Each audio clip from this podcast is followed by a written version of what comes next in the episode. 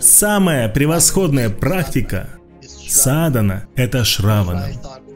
Я думал, что Шила Прабхупада скажет киртаном, но он сказал шраваном. И когда я медитировал на это, я понял, что шраваном гораздо важнее. Чтение книг это шраваном, потому что если ваш шраваном хорош, то и ваш киртаном будет хорош, и ваш смарном будет хорош. Но если шраваном плох, киртаном будет плохим, и у вас не будет никакого смарана. Полный ноль смараном. Итак, шраваном это необходимое условие для хорошего киртана и хорошего смарана.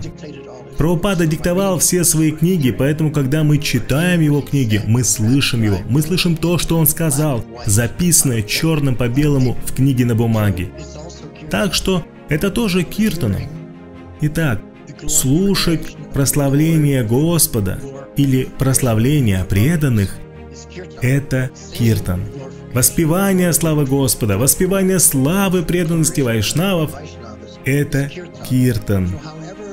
Итак, независимо от того, входит ли Шраваном вас через глаза или через уши – это прославление Господа и Его преданных. И это основа, это фундамент бхакти-йоги. Hare Krishna,